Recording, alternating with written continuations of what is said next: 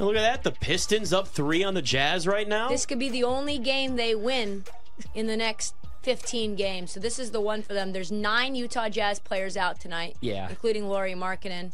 They made the Detroit Pistons a one and a half point favorite, shockingly. And I, I personally think the Jazz still win this game. I bet the Pistons, so I hope they don't. Second night of a back to back for the Jazz, who screwed me last night. So yeah, you're right. The Jazz will win this game, but mm. I I went Oppo Oppo Taco on that one, and I took the Pistons. I said this this is the night. This is the night. It if they're re- gonna win another game this season, it's gonna be tonight. And then I took some uh, Orlando Magic eight and a half against the Bucks. That went from seven and a half to eight and a half. And so I had to grab a little Orlando. We could talk about that later, though. We got plenty of time. 40 minutes till that starts. It's just crazy to think we're talking about the Pistons and them winning five games this year. I mean, their win total was at nine and a half, and you look at that and go, I can't find ten wins on their schedule this year. They're that bad of a team. It's Wait, their un- win total was nine and a half It was down. There, there was a nine and a half win total out there for a while. Yeah, for the year. for the season. Yeah, yeah, So the Lions' updated win total was higher than the Pistons. yes, Yes. Oh, Yes, is- there's a lot of Hashtag NFL teams that have league, that. Wow. Hashtag this league. Hashtag the ultimate. Tank. I mean, I'd say they're tanking, half? but they're not tanking. They're just really, really bad. That would be the worst team in league history, I believe.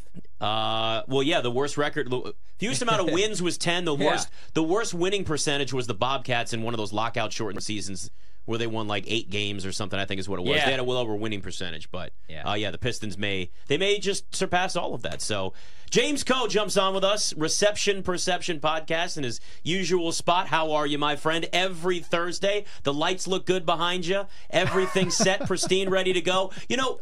Don't gas him This up. is I I I'm, listen. I I very much appreciate people's home studios when they take care of their backdrops and it looks good. Because when people don't pay attention to details, it drives me insane. So you, sir, I will compliment it every single week. It's very good. That being said, I feel like this game could actually be at least semi good. We joke a lot right about these Thursday night games, short week. There's a lot of questions about who's going to do what, who's going to be prepared, who's not at least from an individual player perspective, whether you're looking at it for fantasy in the playoffs right now or the props market, we got a lot of guys that have at least the potential to put up some serious numbers tonight. Yeah, it's a really good, uh, interesting matchup, certainly between two teams that, uh, again, defensively have been a little bit up and down. The Saints, I think, have been known really for for so many years to be a run-stopping unit, and really over the last two months, that's just not been the case. Meanwhile, the Saints, of course, on their offensive line, a bunch of injuries up and down the board. Not great when you're looking at Aaron Donald across the way, so he could be a little bit of a game record, but could have some trickle-down effect on Alvin Kamara too. I think he's going to have a pretty big receiving day. What about the the emergence of Kyren Williams? How do you think he gets used here? I mean, he's been his running prop, I think, or a rushing prop earlier this week was like 88 and a half. It's now 91 and a half. We had Mike Detillier, the coach himself, on from New Orleans last night. He thinks they're going to be able to shut uh, Kyren Williams down like they did Saquon Barkley. I am dubious, James. I think he can get busy in the receiving game and the rushing game. Uh, what do you see in this matchup? Yeah, it, it's it is interesting because again, I think the Saints' rush defense has a little bit more. You know, they've been great historically, but over the last two months, they really have not been good. And as a matter of fact, I've seen the player prop, rushing prop for Kyren, uh, drop down to 87 and a half in some spots there, and I love that number. Look, he's been over 87 and a half in five straight games. He's at 110 plus rushing yards in four of his last five. Now, we talk about the Saints' rush defense, and again, when we're talking about, you know, again, historically have been just fantastic. But over the last, you know, again, two months, this is a, a unit that's been giving up a lot of production. They're fourth worst in explosive run rate. They're bottom 10 uh, when we're talking about yards per carry, yards after carry, yards before carry, bottom 10 in all of those categories. And, and again, meanwhile, Kyren Williams uh, has been running really, really hard. I think what I've been most impressed by, guys, is the fact that Sean McVay has changed up his run scheme entirely. I mean, it used to be exclusively outside zone run scheme. Right now, they're running a lot of gap. I mean, they're running between the tackles and they're running really, really hard. And I think Kyren Williams has really benefited. I'd be, again, I would be surprised if he was under 90 rush yards this game. Ooh, yeah. James, uh, the last three games, Cooper Kupp's kind of went back to being Cooper Kupp. Uh, he's had at least eight targets. He's had a touchdown in each game. What are you looking at with him tonight? Because obviously this is a really good matchup for tight ends for Higbee going against the Saints, but slot receivers too. And Kupp's lined up in the slot on two thirds of his routes, so I expect him uh, to probably have a big game along with the tight ends for the Rams tonight too. Yeah, listen, the Saints have been extremely stingy on outside wide receivers, and as a result, it's created a little bit of a pass funnel to the inside. To where? Tight ends and slot receivers, as you guys mentioned. Uh, I look at Cooper Kupp over five and a half receptions, and I just love that line, man. Five and a half receptions for Cooper Kupp. Listen, he has he's had eight, eight, and six receptions over his last three games. M- like I said, much easier matchup in the slot. It's a funnel down there, anyways. And Cooper Kupp and Stafford have been again reigniting that bromance, guys. So I love Cooper Kupp over five and a half today. James, I hear a rumor that you've been doing a deep dive into uh, Jets Commanders this weekend, which, first off, you're doing God's work by even taking the time to look at something like that. Secondly, as a Commanders fan myself, yeah. I'm praying it's a loss because we don't need wins anymore at this point in the season. I feel like this is a good spot for Garrett Wilson to go off, considering Washington's secondary is just a slump buster for everybody's offense. Do you like him this weekend? I do. I like Garrett Wilson a lot. Uh, again, when we take a look at his numbers across the board, it's just look. Uh, you talk about a slump buster. It's funny, right? Because it's the Jets' pass offense versus the Commanders' pass defense. I call right. this a toddler pillow fight. Man, this is it's the worst versus the worst I mean, there there can't be a softer matchup going up against each other, man. It's like it's like two cooked noodles just slapping into each other here. It's absolutely terrible. And but again, when we take a look at this though, I get I get excited about these kind of down and dirty matchups, man, because something crazy is going to happen. And I do really like Garrett Wilson uh, to pop off in this matchup. Meanwhile, on the other side. Uh, again, I thought we found a little something with Jacoby Brissett, but Washington seems really hesitant to go in that direction for some reason. And as a result, I think Terry McLaurin uh, might get locked up here by the Jets. You know, the Jets have allowed the fewest receptions and yards to outside wide receivers over the last eight weeks. This despite the fact that they got lit up by Jaylen Waddle last week, right? So they have been incredibly good. McLaurin's line of 51 and a half um, this week looks low. But sadly, I think I'll take the under there. He's been under 51 and a half receiving yards in four of his last five games. Ooh-wee. I want to talk about this Lions Vikings Vikings game. You've got TJ Hockenson sort of in a revenge spot. Sam LaPorta, who has just become the best rookie tight end that I've seen in a long time. Just a very fun matchup. I saw the Vikings blitzing at a higher rate than anyone else in the NFL right now. How yep. does their defense impact the props to you for the Lions, and, and like where does that funnel to? Yeah, so the Lions again have been a, a, relatively soft pass defense, but I think on the ground they've been really, really tough, right? So you take a look at the uh, Detroit Lions against the run, and, and, and they're you know, top 10, top three, as a matter of fact, in yards per carry allowed to running backs over the last eight weeks. They're top 10 in yards after carry. Uh, they're top 10 in yards before contact as well. So a really tough rush defense do the Lions have. But again, I think on when we're talking about some of the, you know, a little bit more no name, you know, uh, secondary players they've got over there in Detroit. I won't go so far as to say they're Kirkland brand, okay? But they're a little bit more no name uh, dudes there in Detroit. Uh, and yeah, uh, you know, I, I think that's where you want to attack if you're Minnesota. And quite frankly, I don't think Mullens looked terrible in that game. I don't I didn't, I didn't love him there either, but he does have a really good complement uh, of pass catchers to get that passing game moving. And if Detroit is funneling you that way, I do like the player props for some of the receivers there on Minnesota's side. What about on the Lions side? You talk about Jared Goff being a little bit shaky on the road. This one's indoors though. Like what players for the Lions do you like?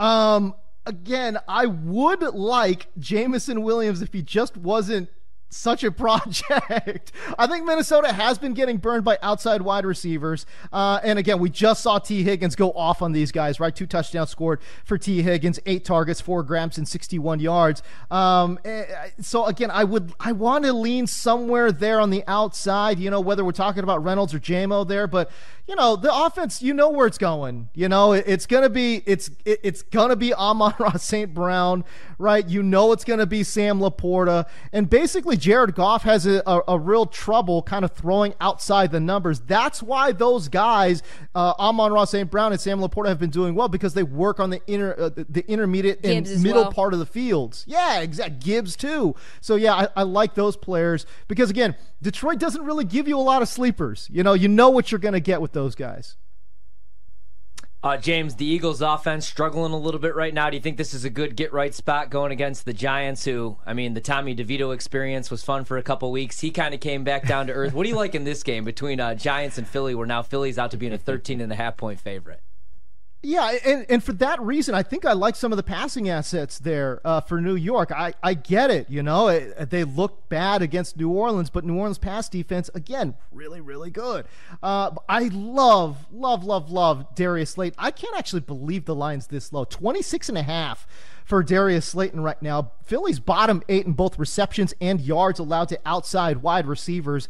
Slayton at 26 and a half seems awfully low. By the way, uh, you know, I talk about funnels everywhere, and certain teams have certain pass funnels. That's not the case with Philadelphia. They're just bad everywhere. They're bad on the outside, they're bad on the inside. These guys are just completely lost right now. They went from the penthouse to the outhouse in regards to their cornerback play compared last year, uh, comparing last year to this year. That's why I really like Wandale Robinson too. 30 and a half. I think it's a really good number. Um, uh, they're they're terrible on the outside, but they're really bad on the inside too. And I think Wan'Dale Robinson certainly at least two weeks ago saw built up a little bit of chemistry with uh, with, with Tommy Cutlets. Okay, trademark to be soon, I guess. Tommy Cutlets. Uh, but yeah, I like both Wan'Dale Robinson and Darius Slayton in this one. And I'm surprised he actually hasn't trademarked that yet, although maybe it's in the works and we just don't actually know about it. Talking to James Koh, Bet MGM tonight.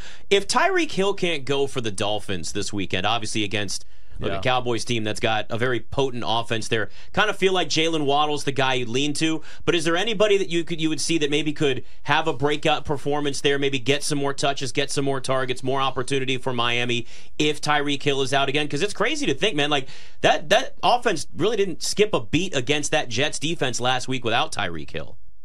And it really was surprising because again, I, I laid out some of the numbers from the Jets. Uh, they just shut you down on the outside, especially at outside wide receiver. So you're thinking this might be a slow day for Jaylen Waddle, but they just kept feeding him targets, and he was absolutely lighting these boys up. You talk about where can the ball go because it's got to go somewhere. I just think they're going to run the ball. Uh, I think Dallas has been a little bit, you know, up and down with their rush defense, uh, certainly in, in recent weeks. And and I think for me, I think they're going to just try to run that ball. I think there might be a lot more targets to to De'Von Achane, uh, a lot more targets to to Mostert.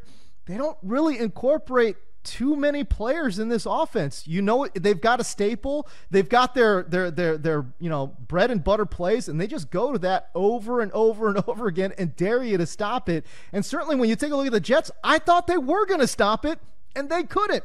I don't think that Dallas has the personnel to to stop it either.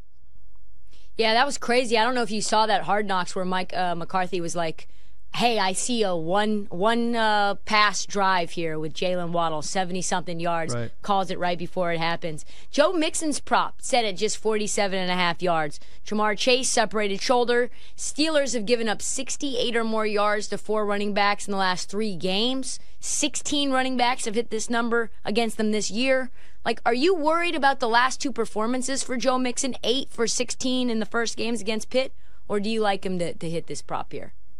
No, I like him to hit this prop. I, I think the Steelers, just in general, have kind of sort of given up on the season. And and again, you, you take a look at some of the effort level across the board. Uh, the the vibes are all wrong in the Steel City, man. I think Pittsburgh has literally given up uh, on the season. So yeah, I really like. Uh, Cincinnati to kind of sort of come through um, and do their thing this week. And and what they're going to do again with no Ja'Marr Chase, they have to lean on the run game.